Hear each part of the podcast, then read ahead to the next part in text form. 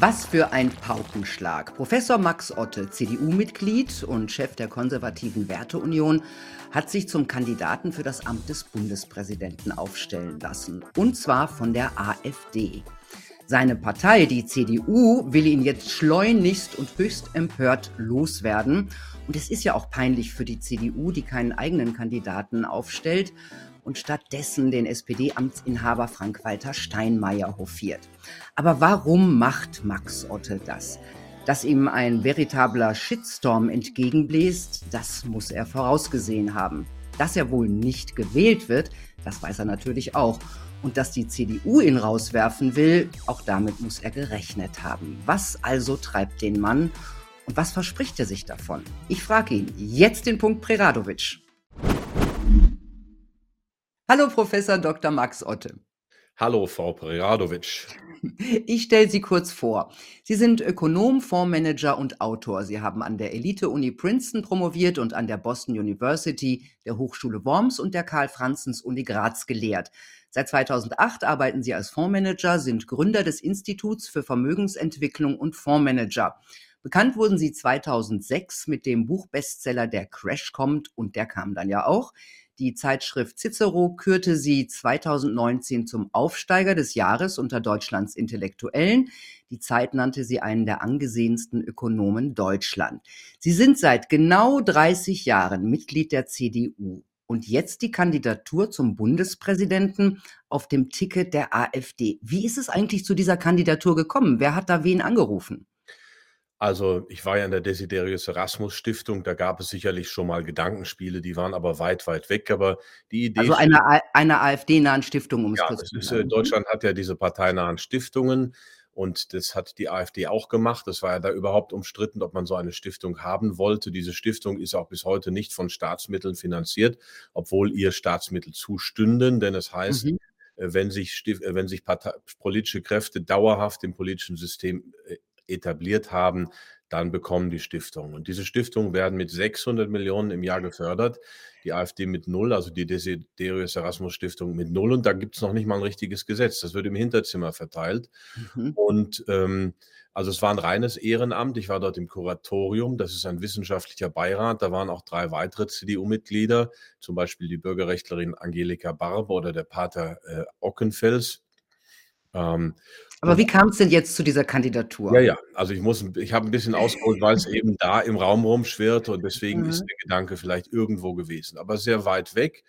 Und dann bekam ich aus der Partei schon 'n Anruf, das ist jetzt schon ein bisschen her, aber sowas ist dann auch in der Partei sehr umstritten und es war tatsächlich weil es da natürlich auch Rivalitäten gibt. Der eine will das nicht, der andere will das und, äh, ähm, es war tatsächlich bis Montagabend auf der Kippe und es wurde erst dann im Bundesvorstand, äh, diskutiert, sehr kontrovers und dann aber mit breiter Mehrheit der Länder, äh, verabschiedet, sodass also da 'ne sehr breite Mehrheit dafür da, mich vorzuschlagen. Denn ich werde ja es wird ja immer kolportiert, ich kandidiere für die AfD. Nein, ich kandidiere für das Amt des Bundespräsidenten, das über den Parteien steht, auf Vorschlag der AfD. Das ist 'n kleiner, aber feiner Unterschied.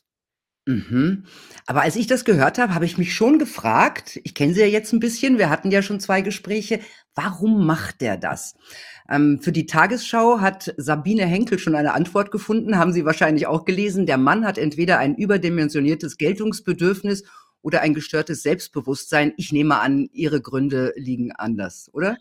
Ja, ich habe so ziemlich alles, ähm, erreicht beruflich, was ich mir vorstellen kann, äh, familiär. Ich habe 'ne tolle Familie, ich habe tolle Kinder, ich habe ähm, ich habe 'ne Firma, die vernünftig läuft, trotz erheblicher Nachteile, die ich durch mein politisches Engagement schon die letzten Jahre immer hatte. Also, es sind viele Kunden abgesprungen. Ich fliege aus Vertriebskanälen raus, aber unsere Leistungen sind dann doch so, dass die Firma weiterläuft. Ähm, ich habe Bücher geschrieben, ich, habe äh, kann das tun, was ich will und ich ich möchte damit wirklich ein Zeichen setzen, denn Gegenkandidaturen sind ja durchaus üblich.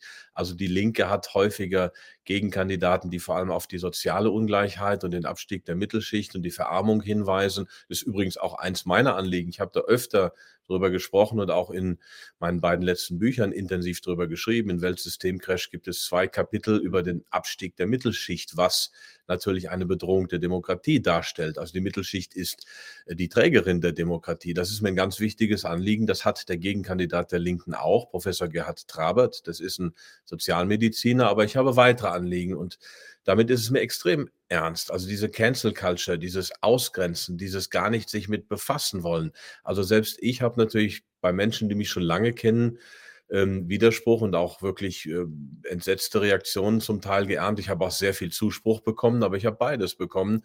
Und was mich eben tatsächlich erstaunt, dass Menschen, die mich lange kennen, das dann wirklich mit erschreckend wahrnehmen. Also es ist mir bitter ernst, damit ein Zeichen zu setzen. Befasst euch miteinander, sprecht miteinander. Dieses Ausgrenzen, keine Zusammenarbeit mit, mit einer Partei, die ich ein bisschen kennenlernen durfte durch mein Ehrenamt, durch mein rein wissenschaftliches Ehrenamt. Ich habe ja nie eine Funktion in diesem Sinne in der Partei gehabt. Ich bin CDU-Mitglied seit 1991, aber ähm, im Parlament zum Beispiel sind von der AfD sehr, sehr viel mehr Bürgerliche als in den anderen Parteien. Das würde ich mir fast mal äh, vom Prozentsatz her bürgerlich in dem Sinne, dass die vorher einen bürgerlichen Beruf hatten und eben nicht Funktionäre sind und Berufspolitiker mhm. sind. Also die anderen Parteien sind doch mittlerweile sehr stark durch Berufspolitiker dominiert und das ist nicht gesund. Und ähm, die AfD hat einen hohen Anteil von Parlamentariern, die aus bürgerlichen normalen Berufen kommen.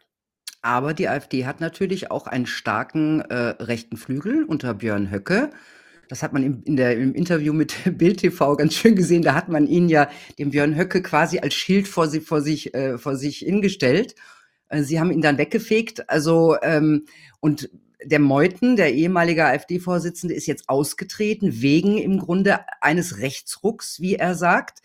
Ähm, da stehen Sie dann vielleicht doch ein bisschen alleine mit der Einschätzung, dass das vorwiegend bürgerliche Kräfte also, sind. Dieses Narrativ, das langweilt mich, das ödet mich fast an, weil das seit vier Jahren oder fünf Jahren. Aber wenn der eigene Vorsitzende oder quasi der ehemalige Vorsitzende aus der Partei austritt, also der Meuthen, ja, und ja, sagt, Meuthen, die Partei ja. ist mir zu rechts, dann, das ist ja jetzt gerade passiert. Nein, Sie, Sie kommen jetzt an was ganz, an einen neuralgischen Punkt. Das äh, hat er ja schon immer, oder nicht immer, ne, im Gegenteil, er hat ja früher, äh, war er auf dem Küffhäuser, ich, ich war, war, da nie, er war in Schnellroda, also er war in diesen ganzen Dingen, die man jetzt als extrem rechts bezeichnet, war ja präsent und hat sich da auch äh, mitwählen lassen. Ich war dort nie an die, in diesen äh.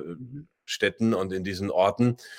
Das sind bei Meuthen persönliche und charakterliche Probleme beziehungsweise Eigenschaften, die ihm jetzt dafür, das darf ich so sagen, mehr will ich dazu nicht sagen. Also ähm, es war eine persönliche Sache und er hat dieses Narrativ schon länger gespielt und äh, sagen wir mal, mhm. die Öffentlichkeit spielt insgesamt das Narrativ. Also damals als Lucke austrat und Meuthen wurde Sprecher, da rückte die AfD nach rechts.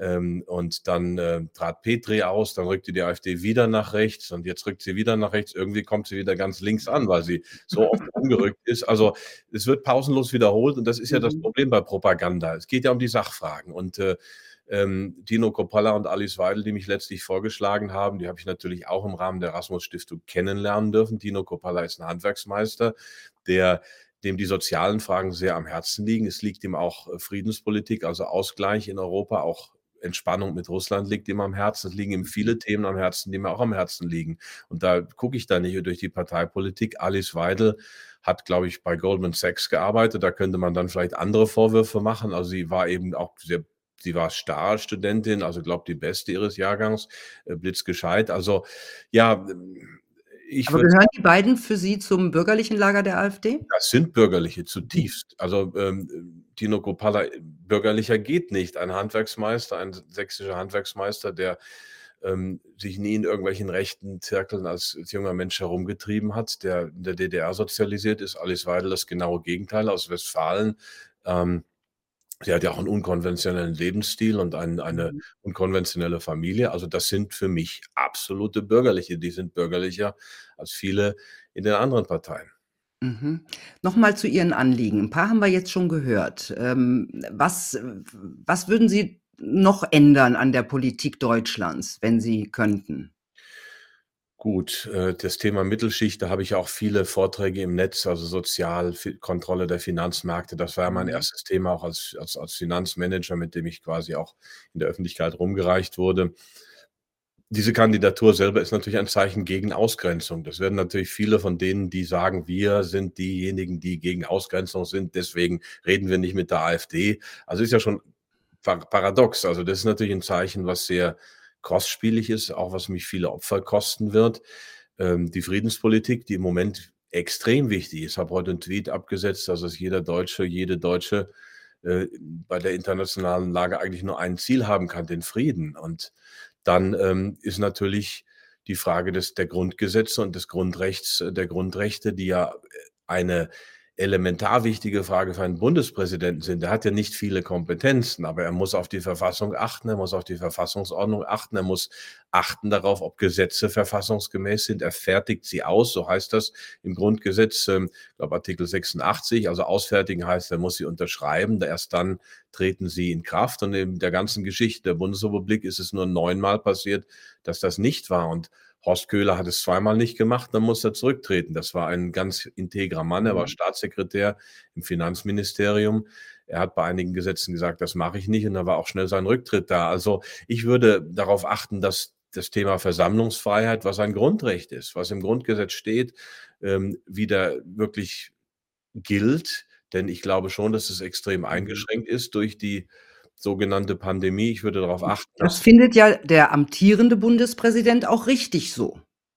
Also, äh, äh, seinen Äußerungen zufolge, ähm: „Der Spaziergang hat seine Unschuld verloren und wehrt euch gegen diese Leute, die auf die Straße gehen.“ Also, so ähnlich hat er sich Ja, ausgedrückt. eben kein Präsident, der den Dialog über alle Gruppen sucht und diejenigen, die auf die Straße gehen, machen mal locker 10 % unserer Mhm. Bevölkerung aus, vielleicht auch 15 oder 20. Das ist 'ne, äh, Größe, die man nicht wegdiskutieren kann und da sucht man das Gespräch und da muss man als Bundespräsident den Dialog suchen. Man muss vereinen, man darf nicht ausgrenzen und da hat er zumindest nicht genug getan, um, äh, gegen die Ausgrenzung anzugehen. Das wäre das Wichtigste, dass man also den Dialog sucht und, Ist er ähm ein guter oder ein schlechter Bundespräsident? Das möchte ich so nicht sagen. Also, ich sage, man könnte mehr tun, um um, äh, das die Grundrechte zu wahren. Man könnte mehr tun, um die Versammlungsfreiheit zu wahren. Man könnte mehr tun, um Versöhnung im Land zu suchen. Mhm. Also, so rum würde ich das mal sagen. Mhm. Jetzt stellt sich natürlich die Frage, warum unterstützt die CDU Steinmeier und stellt keinen eigenen Kandidaten auf? Ich glaube, ein einerseits hat Steinmeier die Gunst der Stunde genutzt. Er hat gemerkt, da war 'n schwacher Moment. Er ist ja nun Profipolitiker und hat sich einfach mal selbst ins Spiel gebracht, was auch unüblich ist, sagen wir's so. Und natürlich hat sich seine Partei, die SPD, sofort hinter ihn gestellt und dann gewann das Ganze an Momentum und dann haben sich die anderen auch hinter ihn gestellt. Und so ein alternativloser Präsident, das, äh, gefällt mir schon gar nicht. Da habe ich gesagt: „Dann schauen wir mal, dass wir Mhm. tatsächlich eine bürgerliche Alternative bieten.“ Aber ich frage mich schon, was ist das für ein Zeichen, äh, aus der größten Oppositionspartei, die sich ja auch wirklich wieder Profil anarbeiten möchte, ja? Was ist das für ein Zeichen, keinen eigenen Kandidaten aufzustellen und sich hinter dem SPD-Mann zu versammeln? Die CDU ist ja weit nach links gerückt, ähm, oder auch in Richtung Transhumanismus oder in Richtung der des ich würde es mal linksgrün nennen, denn mit Altlinken mit Altlinken habe ich sehr viel Berührungspunkte. Die die haben, äh, Sorge um die soziale Frage, die haben soziales Gewissen, die sind friedensbewegt. Also, ich komme sehr gut mit Altlinken aus, Mhm. weil da viele Themen sind, die ich äh, die ich gut finde. Ähm, aber die CDU ist weit in dieses Richtung linksgrün. Wir verändern den Menschen, wir wir machen eine neue Welt, wir verschmelzen den Menschen mit der Technik. Also, das sind ja alles so Themen, die im Raum, äh, herumschwirren, ist weit in diese Richtung gerückt. Die konservativen Mandatsträger sind weitestgehend abgelöst durch diesen Erdrutschverlust, den schlecht das schlechteste Wahljahr, das die CDU je hatte. Und jetzt scheint man weiter in diese Richtung galoppieren zu wollen, anstatt, sich ein konservativ-bürgerliches Profil zu geben. Und, äh, wenn ich eine wenn ich grün oder linksgrün light mache, dann fragt sich der Wähler auch: „Was soll das?“ Dann wähle ich lieber das Original und Mhm. nicht die CDU. Also, die Union ist für mich aus auf einem völligen Irrweg. Glaube nicht, dass ich mich wesentlich verändert habe in den 31 Jahren, in denen ich der Union angehöre, aber ich glaube, dass die Union sich Mhm. signifikant verändert hat. War eigentlich die ganze Union dafür, Steinmeier zu folgen oder ihn zum 2. Mal zum Bundespräsidenten zu machen? so tief bin ich da gar nicht drin, denn, ähm, Mhm. selbst, äh, unsere Gruppe, der ich bis zu meiner Kandidatur vorgestanden habe, der Werteunion, also einer kleinen Vereinigung mit 4.000 Mitgliedern immerhin, die gesagt hat: „Wir wollen eigentlich, dass die Union eine bürgerlich-konservative, wertkonservative Partei bleibt und wollen auch darauf hinwirken.“ Auch diese Werteunion ist weitestgehend ausgegrenzt worden. Elmar Brok, der, äh, Superlobbyist in im Europäischen Parlament, hat äh, diese Werteunion meine Werteunion schon vor meiner Amtszeit, also als noch ein anderer äh, Vorsitzender war, der Alexander Mitsch, da hat Elmar Brok sie als Krebsgeschwür bezeichnet. Ich frage mich, was ist das für 'ne Sprache über Mhm. den eigenen Parteifreunden? Und dann war's ja so, dass, äh, Karin Prien, die jetzt im Bundesvorstand ist, äh, sich parteischädigend verhalten hat bei der Kandidatur von Hans-Georg Maaßen und Herrn Ge Herrn Maaßen, ähm, hat aufgerufen hat, den SPD-Gegenkandidaten zu wählen. Also, man sieht aber da, wie weit sich das politische Spektrum verschoben hat und deswegen ist diese Kandidatur für mich auch Mhm. sehr wichtig, denn ich könnte 1. habe ich nie ein Bundestagsmandat gewollt. Ich bin öfter mal gefragt worden, habe es immer abgelehnt. Und, ähm, diese Kandidur Kandidatur ist für mich, äh, 'ne 'n Zeichen oder 'ne Möglichkeit 'n kleines Zeichen für bestimmte Sachfragen zu Mhm. setzen. So wird es ja auch traditionell deswegen werden ja auch Gegenkandidaturen gemacht. Sie haben den ehemaligen Verfassungsschutzchef Maaßen grade selber erwähnt. Der ist Ihnen im Moment auch nicht so richtig grün. Der ist ja sofort ausgetreten nach Ihrer äh, nach Bekanntgabe Ihrer Kandidatur aus der Werteunion und hat gesagt: „Es ist nicht akzeptabel, dass sich ein Unionsmitglied als Bundespräsidentenkandidat von der AfD ausstellen lässt.“ Haben Sie mit ihm darüber geredet? Na, jetzt noch nicht. Ich habe ja viel mit ihm geredet. Wir waren vor Kurzem auch noch jagen zusammen. Also, ich kenne ihn eigentlich gut. Das habe ich jetzt auch nicht erwartet, dass er so was macht, aber er hat was Ähnliches ja Mhm. gemacht schon im Sommer nach meiner Wahl. Da hat er sich ja auch erst mal zurückgezogen. Also, das scheinen gewisse Reflexe zu sein. Was er sich davon verspricht und erwartet, weiß ich nicht, denn, äh, in der Union wird er, äh, sicherlich nicht mehr mit Handkuss genommen. Da kommt er auch nicht mehr rein. Also, egal, was er jetzt, äh, da äußert zu dem Vorgang. Von daher kann ich, ähm, die Logik dahinter nicht ganz nachvollziehen. Aber haben Sie eigentlich mit irgendjemanden aus der Werteunion oder aus dem Rest der CDU vorher über Ihre Kandidatur gesprochen? Ja, ich habe natürlich mit meinen engsten, äh, Stellvertretern in der Werteunion das Thema angesprochen, aber so was muss man nur im ganz kleinen Kreis lassen, sonst geht das gleich in die Öffentlichkeit. Dann kommt das über Bumerang zurück, über Echo und dann ist das Ding tot. Also, ich wollte ich wollte es schon gerne machen. Meine Stellvertreter haben ja dann mich noch in 'nem, äh, Letzte-Minute-Brief dem Konrad-Adenauer-Haus als Gegenkandidat seitens der Union, äh, vorgeschlagen, was ich sehr honorig fand und wirklich großartig und wofür ich mich herzlich bedanken möchte. Gab's da 'ne Reaktion? Nein, da kam dann nur das ging ja alles dann ruckzuck. Also, die Zeit war sehr knapp. Also, das kann ich Mhm. noch nicht mal dem Konrad-Adenauer-Haus, äh, verübeln, dass da in der kurzen Zeit keine Reaktion kam. Aber, äh, wenn es länger gedauert hätte, wäre ziemlich sicher eine negative Reaktion gekommen und, dann kam ja die Reaktion, dass man mir ein Ultimatum gesetzt hat, sonst würde mal der Parteivorstand tagen und über 'n Ausschluss beraten. Das Ultima Matum war wenige Stunden und das habe ich natürlich, äh, ignoriert.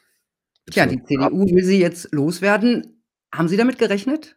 Ja, Ja. schon. Ähm, also denn das ist 'n deutliches Zeichen. Es ist ein deutlich politisches Zeichen, das ich jetzt für falsch hal halte, dass man nicht miteinander redet, ähm, zwischen AfD und CDU. Aber das ist auch das einzige Zeichen, was ich setzen kann. Natürlich habe ich damit gerechnet. Womit ich nicht gerechnet habe, ist, dass das so schnell kam, dass es so emotional kam, also große Pressekonferenz.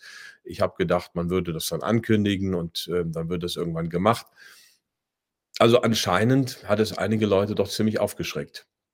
Ja? Haben die sich richtig erschrocken da?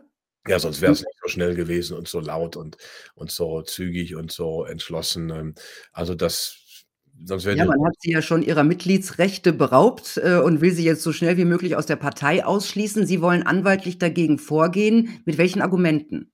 Ich mache das schon. Also, das Hauptargument ist natürlich, dass, äh, das Amt des Bundespräsidenten über den Parteien steht, dass ich selber eine konservative Alternative darstelle zu den Linken. Also, eigentlich jemand, der mehr Präsidentenformat oder die Werte hat, die von der CDU vertreten werden sollten. Und das Letzte ist, dass einem ein Vorschlag durch eine Partei für ein Amt ich kandidiere für ein Amt, ich kandidiere nicht für diese Partei, dass also ein Vorschlag keine Zusammenarbeit ist. Nun könnte man sagen: „Gut, die Ankündigung, ähm, vor dem Fraktionssaal, das könnte man mir als Zusammenarbeit, ähm, hm, auslegen.“ Das weiß ich nicht, aber insgesamt glaube ich, dass das Amt einfach über den Parteien steht und dass ich in dem Sinne keine Zusammenarbeit mit der AfD hatte. Ja, aber Sie haben ja möglicherweise der CDU gesch geschadet dadurch. Das ist ja auch möglicherweise ein Grund für einen Parteiausschluss, oder? Ja, ich würde sagen, viele Das von ist ja peinlich für die CDU auch, finde ich. Also, wenn man das so sieht, ist das so, aber ich bin Bürgerliche der 3 Kandidaten und, ähm, ob ich der CDU geschadet habe, der CDU, wie ich sie mir vorstelle, weiß ich nicht. Im Gegenteil, ich glaube, ich habe einen großen Dienst erwiesen, aber die Mehrzahl der Funktionäre würde es natürlich so sehen, wie Sie es grad formuliert haben. Sie waren ja nun schon sehr lange ein Enfant terrible in der CDU. Haben Sie es jetzt dem Merz nicht ein bisschen arg leicht gemacht, Sie rauszuhauen? Aber für 'ne sehr gute Sache. Natürlich habe ich ihm 'ne gewisse Vorlage gegeben, aber für 'n für 'n guten Zweck. Aber in die AfD wollen Sie nicht eintreten? Das habe ich kategorisch ausgeschlossen. Das mache ich auch nicht. Ich, äh, bin 30 Jahre jetzt 31 Jahre in der CDU und, äh, kämpfe da für meinen Verbleib und ich werde nicht in eine Partei gehen, denn ich kandidiere für 'n überparteiliches Amt und dann ist man Mhm. eigentlich aus der Parteipolitik raus. Genau. Und warum würden Sie auf keinen Fall in die AfD eintreten? Ja, weil man mit diesem Schritt jetzt dieser Kandidatur Also, ich meine inhaltlich. Haben Sie da auch inhaltliche sehen Sie auch inhaltliche Probleme? Ich sehe da inhaltlich viele gute Dinge. Ich sehe bei Mhm. der CDU im alten Parteiprogramm und, ähm, auch noch viele gute Dinge. Wer weiß, wie das Parteiprogramm geändert wird, aber ich möchte jetzt auch nicht die Partei so im im Detail kommentieren, denn ich, ähm, kandidiere für ein Amt, das über den Parteien steht. Mhm. Jetzt werden Sie wohl wahrscheinlich eher nicht gewählt von der Bundesversammlung. Glauben Sie, Sie hätten eine Chance, wenn der Bundespräsident wie in Österreich vom Volk gewählt würde? Ähm, die Chance wäre deutlich größer. Natürlich kommt es auch da auf Bekanntheit an. Also, die viele Menschen haben ja nicht viel mit Politik zu tun. Da muss man dann schon 'ne gewisse Medienpräsenz haben. Die hatte ich in der Vergangenheit, auch in den großen Mainstream-Medien. Jetzt bin ich ja überwiegend in unabhängigen Kanälen wie Ihrem unterwegs. Also, da zählt dann die schön.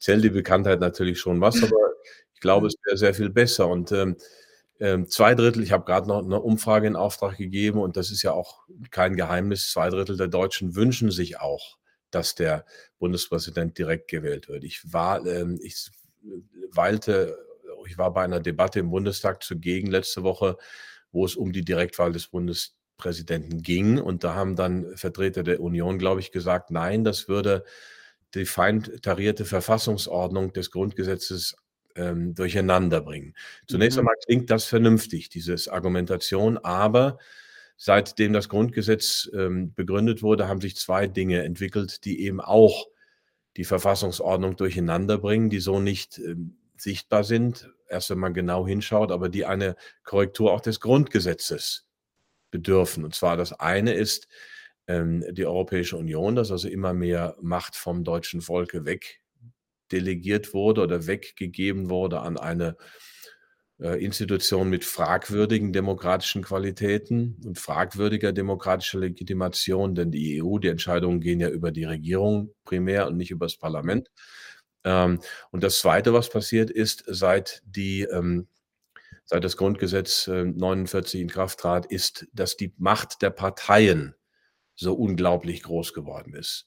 Richard von Weizsäcker hat das 1986 rum thematisiert als Bundespräsident. Das gab 'ne große Diskussion und seitdem, ähm, ist die Diskussion aber sehr viel leiser geworden und eigentlich nicht mehr existent. Und jetzt fragt man sich: „Warum ist das so? Ist die Macht der Parteien kleiner geworden?“ Nein, sie ist so groß geworden, dass man, äh, das Thema stillschweigend beerdigt und sich keiner mehr drantraut. Und um diese Macht der Parteien, um der ent etwas entgegenzusetzen, wäre also ein direkt gewählter Präsident, der auch mehr Legitimation hat, gar keine Mhm. anderen verfassungsmäßigen Rechte. Aber wenn ein direkt gewählter Präsident Gesetze nicht unterschreibt, dann ist das natürlich ein Mhm. gewaltiges Gegengewicht zur Macht der Parteien und von daher bin ich auch für die Direktwahl. Mhm. Ich habe generell nicht den Eindruck, dass die Parteien dem Bürger mehr Macht geben möchten. Ähm, sehen Sie denn die Demokratie in Deutschland in Gefahr, auch wenn man jetzt sich die letzten 2 Jahre anguckt mit den ganzen großen Grundrechtseinschränkungen, Maßnahmen, Freiheitseinschränkungen, die ja bisher nicht zurückgenommen werden?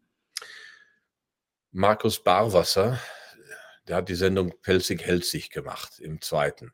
Da war ich am 14. April 2015. Da hat er mich gefragt: „Wie se wie gefährdet sehen Sie die Demokratie?“ Mhm. Habe ich gesagt 92 %. Was nat Gefährdet. ja, das war das war, äh, K Knalleffekt. Also, so viel war's damals nicht, aber ich würde sagen, auch damals waren wir schon bei 51 %. Also, wir waren schon mehr nicht demokratisch als demokratisch. Da stand es vielleicht noch so auf der Kippe, aber mittlerweile stehen wir bei, ähm, 80, 85 %. Wir haben 'n kleinen Rest Freiheit, aber bei den wichtigen Fragen, bei den politischen Fragen, da ist dann die Macht der Parteien, da ist das Framing, da ist die Macht der Lobbys, da ist auch die Verfolgung Andersdenkender mittlerweile, die Diffamierung Andersdenkender so groß, dass wir, würde ich tatsächlich sagen, mittlerweile über 80 % Beschädigung stehen und irgendwo noch wenn's Mhm. persönliche Freiheiten, selbst die werden ja mittlerweile drastisch eingeschränkt. Da waren wir bis vor vor der Pandemie waren wir da noch ganz okay, aber das ist auch vorbei. Und was den politischen Diskurs angeht, würde ich sagen, ist die Restfreiheit irgendwo bei f 20 %. Hm, das klingt bitter. Das Da frage ich mich natürlich, ist das, ähm, reformierbar, das System, durch die Leute, die im System sitzen? Oder braucht man einen kompletten Systemwechsel? Wie würden Sie dieses Problem äh, dieses Demokratieproblem in Deutschland lösen wollen? Sehen Sie da eine Lösung? Wenn ich dazu etwas sagen würde, würde man mich schon als Antidemokraten, Verschwörungstheoretiker und sonst was labeln in den Mainstream-Medien. Das darf man schon gar nicht drüber nachsinnieren. Aber ehrlich gesagt, ich weiß es auch nicht. Äh, ich glaube, die einzige Chance, dass wirklich was passiert, ist ein großer Unfall. Also, ich meine, der Euro die Eurozone ist steht auf der Kippe. Es stehen viele Dinge auf der Kippe. Die Welt ist in Bewegung, wie so schön die Elfe Galadriel oder die Elbe Galadriel am Herr der am Anfang der Herr der Ringe sagt: „Things are in motion“, oder ich weiß es nicht genau. Das ist so und deswegen habe ich auch Weltsystemcrash geschrieben vor 2 1/2 Jahren. Mhm. Ähm, äh, es ist ganz viel in Bewegung, auch große Verschiebungen auf der Welt. Und da kann es dann sein, dass durch diese Verwerfungen sich mal Tauwetter ergibt und dann kann man vielleicht an 'ne Reform denken.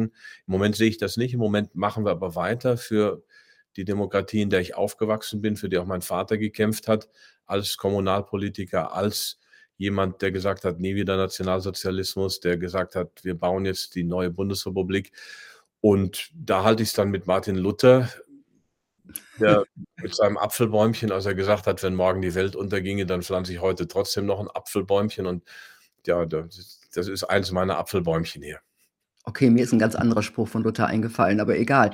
Äh, Sie wollen sich ja komplett aus der Parteipolitik zurückziehen, haben Sie der dpa gesagt. Wann haben Sie diesen Entschluss gefasst? Vor Ihrer Kandidatur oder danach? Im Prinzip ja. Und wenn ich's würde, dann wäre ich ja sowieso raus aus der Parteipolitik. Also, das war eigentlich klar, nur durch die, ähm, Zuspitzung der Dinge habe ich dann auch die Notwendigkeit gesehen, das noch mal sehr klar zu kommunizieren. Aber dieser Entschluss, der war vorher klar. Mhm. Jetzt haben Sie vorhin auf Twitter geschrieben, ähm, nicht ich ziehe mich nicht aus der Politik zurück, sondern aus der Parteipolitik. Mhm. Was bedeutet das? Wie funktioniert das? Was soll das werden? Habe ich das so geschrieben? Also, ich werde mich weiter zu politischen Fragen ähnlich. Sie haben Sie haben geschrieben, der der der Artikel lautete, Sie ziehen sich äh, Max Otte zieht sich aus der Politik zurück und da haben Sie gesagt: „Nein, das hätten Sie so nicht gesagt, sondern, äh, aus der Pol Parteipolitik.“ Okay. Ja, das heißt, dass ich weiter natürlich publizistisch in Vorträgen auch bei Parteien, wenn ich eingeladen Mhm. werde, was ich im Moment nicht erwarte, also, meine Themen natürlich als Experte darlegen werde, dass ich für diese Themen argumentieren werde, dass ich analysieren werde, aber dass ich jetzt nicht irgendein Amt, irgendein Mandat anstrebe und eben auch nicht in eine andere Partei eintreten werde, sollte die CDU mit oder die CDU-Spitze mit dem Ausschlussverfahren erfolgreich sein. Also, auch nicht in Meuthens neue Partei, falls er eine gründet. Ja, das war jetzt 'ne Spaßfrage. Ich ich kann's mir nicht vorstellen, äh, dass ich meine, selbst bei Frauke Petri habe ich's mir nicht vorstellen können. Also, Bernd Lucke hat's gemacht und Frauke Petri, Mhm. die kam ja als sehr kluge Frau rüber, aber dass sie's dann auch gemacht hat, das zeugt dann doch von, äh, sagen wir mal, fehlender politischer Urteilskraft. Und, äh, Meuthen hat's jetzt zweimal gesehen, was dann passiert. Also, von ich glaube auch nicht, dass eine, ähm, weitere Partei 'ne Chance hat in Deutschland. Deswegen habe ich auch das Projekt „Die Basis“, das von vielen, vielen tollen Leuten getragen wird, von denen ich auch viele kenne und die ich auch schätze und ich respektiere. Aber ich habe gesagt: „Das wird nix, dass ihr, ähm die, ähm, Macht, die Medienmacht, auch die Macht der der bezahlten Agitatoren, der, äh, Disinformanten, die ist so groß, dass ihr euch da aufreibt. Also, wer es noch mal probiert, in Deutschland 'ne neue Partei zu gründen, der wird sehr schnell die Zähne seiner Gegner sehen.“ Aber erstaunlicherweise in Österreich hat das ganz gut geklappt mit der MFG. Ähm, in Österreich haben wir 'ne ähnliche Situation. Die Medien berichten ähnlich wie in Deutschland. Die MFG hat nie eine gute Presse bekommen, ähm, ist aber jetzt schon in einem Landesparlament, hat jetzt auch eine Gemeindewahl bei einer Gemeindewahl 17% bekommen, äh, steht in den Umfragen, würde sie sogar in in ins ins Nationalparlament bekommen. Was ist 'n da der Unterschied? Ich habe ja mal 'n paar Jahre in Österreich gelehrt, aber das war nur 'ne Teilzeitstelle. Meine Frau ist Österreicherin, also ich kenne das Land 'n bisschen, aber so gut dann auch nicht. Von daher, Mhm. ähm, ich, äh, finde das Land sehr sympathisch. Ich bin bin gerne in Österreich. Ich habe auch also, ich glaube, Österreich hatte ich auch immer, äh, viele viele die Follower, sagen wir's so, habe ich auch noch. Ähm, aber da bin ich nicht tief genug drum drin, um das zu Mhm. kommentieren. Aber insgesamt ist Österreich eigentlich etwas entspannter im politischen Dialog, weil's kleiner ist. Ja, Deutschland ist ist, ähm unentspannter. Das hat selbst meine Frau, die jetzt paar Jahre hier lebt, gesagt, das ist schon 'n Riesenunterschied. Mentalitätsfrage? Mentalitätsfrage, auch 'ne Geschichtsfrage, denn Österreich war ja dann Siegermacht irgendwann oder zumindest ja, also, von daher Traumata etwas schneller überwunden, zumindest verdrängt, wie auch immer. Also, das sind halt so die. Verdrängungsmechanismen, die dann Mhm. arbeiten. Ähm, ja, also, ich glaube schon, dass es 'ne Mentalitätsfrage ist, dass man Mhm. etwas entspannter insgesamt mit der Politik umgeht Ja, und zumindest vom Bürger her. Also, äh, die Politik in, äh, Österreich erinnert sehr stark an die Politik in Deutschland. Jetzt, äh, haben Sie ja auch gesagt, dass, äh, eine eine Gegenkandidatur für das Amt des Bundespräsidenten heißt auch immer, dass man seine Anliegen halt breit prä präsentieren kann, ne? Ähm, jetzt habe ich dieses Interview auf Bild TV gesehen. Das war fast ein Verhör, fand ich. Da fehlte nur noch der dicke Scheinwerfer in Ihrem Gesicht, ja? Die Wirtschaftswoche hat Ihre Kandidatur genutzt, um einen kritischen Artikel über Ihre Fonds zu schreiben. Was ist Ihr Eindruck? Gehen die Medien mit Ihnen als Kandidat, der über die AfD kommt, fair genug um? Ach ja, es ist 'n Spiel. Also, dies Interview bei der Bild war schon das war nicht fast ein Verhör, das war 'n Verhör und zwar 'n verschärftes Verhör. Ja, das war's wirklich, ja. Morgens die gan dieselbe Masche im Deutschlandfunk gehabt. Also, man hat mir ja über die ganze Verhördauer quasi 3 Mitglieder der Wahlversammlung, denen man, äh, rechtsextreme Tendenzen unterschiebt, ähm, vorgehalten und überhaupt nicht über Sachfragen gesprochen. Und dann von denen wollen sie sich wählen lassen. Ich sage: „Das ist 'ne geheime und freie Wahl.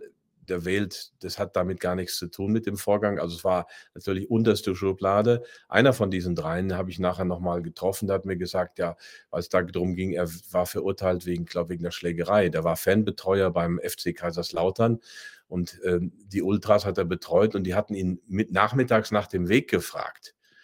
Und dann gab's da abends 'ne Schlägerei, wo er gar nicht dabei war. Und dann wurde er nachher wegen Beihilfe verurteilt, aber auch erst 5 Jahre später, als er ein Mandat auf einmal hatte, als man etwas gegen ihn konstruieren musste. Also und im Interview wurde er aber als Schläger bezeichnet, obwohl er nicht dabei war. Das sind die Methoden, mit denen Leute fertiggemacht werden. Ähm, bei Bild habe ich am Schluss sogar so etwas wie Respekt in den Augen des des Verhörenden gesehen, Ja, äh Sie sind ja auch ganz gut ruhig geblieben. nach dem Motto: „Das hätte ich jetzt nicht gedacht, dass ich sie nicht aus der Fassung bringen kann.“ Ähm, also, von daher, dass es so hart würde, ha habe ich nicht gedacht in diesen beiden Fällen, sonst kam wenig. Zu meinen Fonds bin ich schon öfter mal also, äh, ein Herr bei einem großen bei einer großen Zeitung tut sich da besonders hervor. Die schreiben immer dann, wenn ich mal hinter dem Markt zurück bin, dann schreiben sie und wenn ich weit vor dem Markt bin, dann schreiben sie nicht. Das ist natürlich auch 'ne Methode, jemanden fertigzumachen. Also, insgesamt sind wir im vorderen Mittelfeld oder auch mal in der Spitzenklasse, aber nicht ganz vorne, aber ziemlich weit vorne. Also, wir machen 'ne ordentliche Performance, wir Mhm. bringen 'ne ordentliche Leistung, aber es wird da immer nur dann geschrieben, wenn grad, sagen wir mal es ist ja nicht immer so, dass man vorne mitläuft. Das ist ja die Börsen gehen Mhm. rauf und runter. Man hat ja seine eigene Strategie und mal liegt man vorne, mal liegt man auch 'n bisschen weiter hinten und wird immer nur dann geschrieben, wenn man bisschen weiter hinten liegt. Also, es ist natürlich schon ganz eindeutig geframed, aber ich meine, ich bin das jetzt gewöhnt seit vielen Jahren. Ähm, ich halte das aus. Was soll ich dazu sagen? Also, ich Ja, aber hätten Sie gedacht, ähm, nachdem Sie Ihre Kandidatur verkündet haben, dass es jetzt so dicke kommt? So Also, dicke ich war es ich habe es gedacht. Es Ich habe war es gedacht. es war ja, es waren 2 wirklich unangenehme Verhöre, das muss man sagen. Ansonsten schreiben die Zeitungen relativ respektvoll, weil es einen gewissen Restrespekt vor dem Amt gibt. Also, die Verkündung wurde auch meine Motive, all das wurde mit O-Tönen in den Zeitungen relativ objektiv rübergebracht. Also, da bin ich anderes gewöhnt. Von daher, bis auf diese beiden Verhöre war's eigentlich ganz Mhm. okay. Ist schon schlimm, was man heute als gut empfindet bei den Ja, Medien. man braucht man braucht 'n dickes Fell, weil, äh, ja, ich bin ja schon viel gewöhnt in den letzten Jahren. Mhm. Ähm, im Bild-Interview haben Sie gesagt: „Ich habe von dieser Kandidatur nur Nachteile.“ Welche? Ähm, geschäftlich kostet mich das ganz, ganz viel Geld. Es sind kriege natürlich viel Zuspruch, aber es gibt auch jetzt noch Leute, die mir eigentlich nahestehen, die sich abwenden, die kritisch fragen. Äh, und das tut dann schon weh, weil mittlerweile man doch bekannt ist und man müsste auch sagen: „Wie wie ist er?“ Aber weil diese Signalwirkung dieser Kandidatur halt so hoch ist und weil die Mainstream-Medien drauf angesprungen sind, hat das Rückwirkungen bis in den Bekanntenkreis hinein. Haben Sie haben Sie wirklich Freunde ver verloren?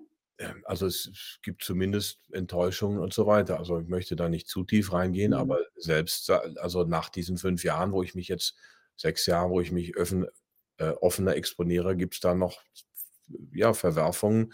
Das also, finanziell, persönlich ja, das ist es. Also, von daher, das ist immer das volle Spektrum der Nachteile, beruflich und persönlich.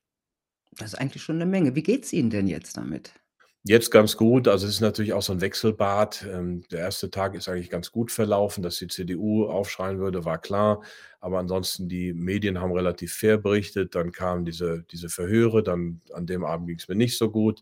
Es Aber der SZ haben Sie deswegen gleich abgesagt, der Süddeutschen Zeitung, ne? Nein, der habe ich abgesagt, weil die 'n Hintergrundgespräch führen wollten. Mhm. Und Hintergrundgespräche, da bringen die dann nix und dann sitzt man da 2, 3 Stunden. Dann es gibt ja viele, die wirklich die die Überwachung des politischen Gegners in Deutschland ist lückenlos durch die Medien. Sie können nichts mehr tun. Ähm, ich habe grad noch mit einem ähm, einem meiner, ähm, ähm Wachleute gesprochen, der also in 'nem Spezialeinheit war und der mir erzählt hat, wie die verhört werden und also, was da mittlerweile gesammelt wird. Es gibt ja also, ähm, in diesem Hintergrundgespräch würde also alles Mögliche aufgeschrieben und gesammelt und würde dann rausgeholt, wenn man mir schaden kann. Aber ich bin mir sicher, dass es nicht in irgendeinem halbwegs neutralen, objektiven Interview käme. Ich stehe für jede Zeitung jeder Zeitung für 'n objektives und ni also, für ein für 'n faires objektiv Mhm. kann man nicht sein, aber für 'n faires Interview zur Verfügung. Ich gebe Originaltöne, wenn sie gefragt werden, aber Hintergrundgespräche, das mache ich nicht. Mhm. Jetzt habe ich noch eine Frage zu einem Thema, das jetzt auch grade so ganz, äh, groß, äh, gefahren wird. Das ist das Thema Ukraine-Russland. Hm, da haben ja viele den Eindruck, das wird das ist auch eine Art Propagandaschlacht. Das wird ein wird ein Thema konstruiert. Wie sehen Sie das? Ich halte es für hochgefährlich. Also, ich muss jetzt mal als Bundespräsident sprechen, der ja politisch nicht so sich, ähm, involvieren darf. Also, Krieg in Europa wäre das Allerschlimmste. Äh, unsere völkerrechtlichen Verpflichtungen sind nicht beziehen sich nicht auf die Ukraine. Die Ukraine ist nicht NATO-Mitglied, also, das ist völkerrechtlich schon sehr bedenklich. Und bitte runterkochen das Ganze. Da wird tatsächlich sehe ich eine Aufheizung der Stimmung, die brandgefährlich ist, wovor ich tatsächlich ich bin kein ängstlicher Mensch, aber ich habe Angst vor vor diesen Dingen, die da hochkochen. Und ich kann nur appellieren: „Kommt runter, ähm, sucht den Frieden und und hört auf mit dieser Aufrüstung.“ Ach, das war wirklich präsidial schon. Da freue ich mich fast schon auf die Zeiten, wenn Sie kein Ko Kandidat mehr sind. Da gibt's dann noch mehr Klartext. Vielen lieben Dank für das Gespräch. Heute mal in einer ganz anderen Funktion als Kandidat für das Bundespräsidentenamt. Vielen Dank, Max Otte. Ich bedanke mich und sage bis zum nächsten Mal. Bis zum nächsten Mal. Tja, Leute, ich finde es schon seltsam, dass sich die CDU als große Oppositionspartei für einen SPD-Kandidaten entscheidet. Andererseits hätte sie sich in den letzten Jahren keinen größeren Unterstützer ihrer Politik wünschen können. Aber zum Abgrenzen und ein zum eigenen Profil zur eigenen Profilentwicklung taugt das natürlich nicht. Ich bin sehr gespannt, ob die CDU das in diesem Leben noch hinkriegt. Ich wünsche euch eine gute Zeit. Bis bald.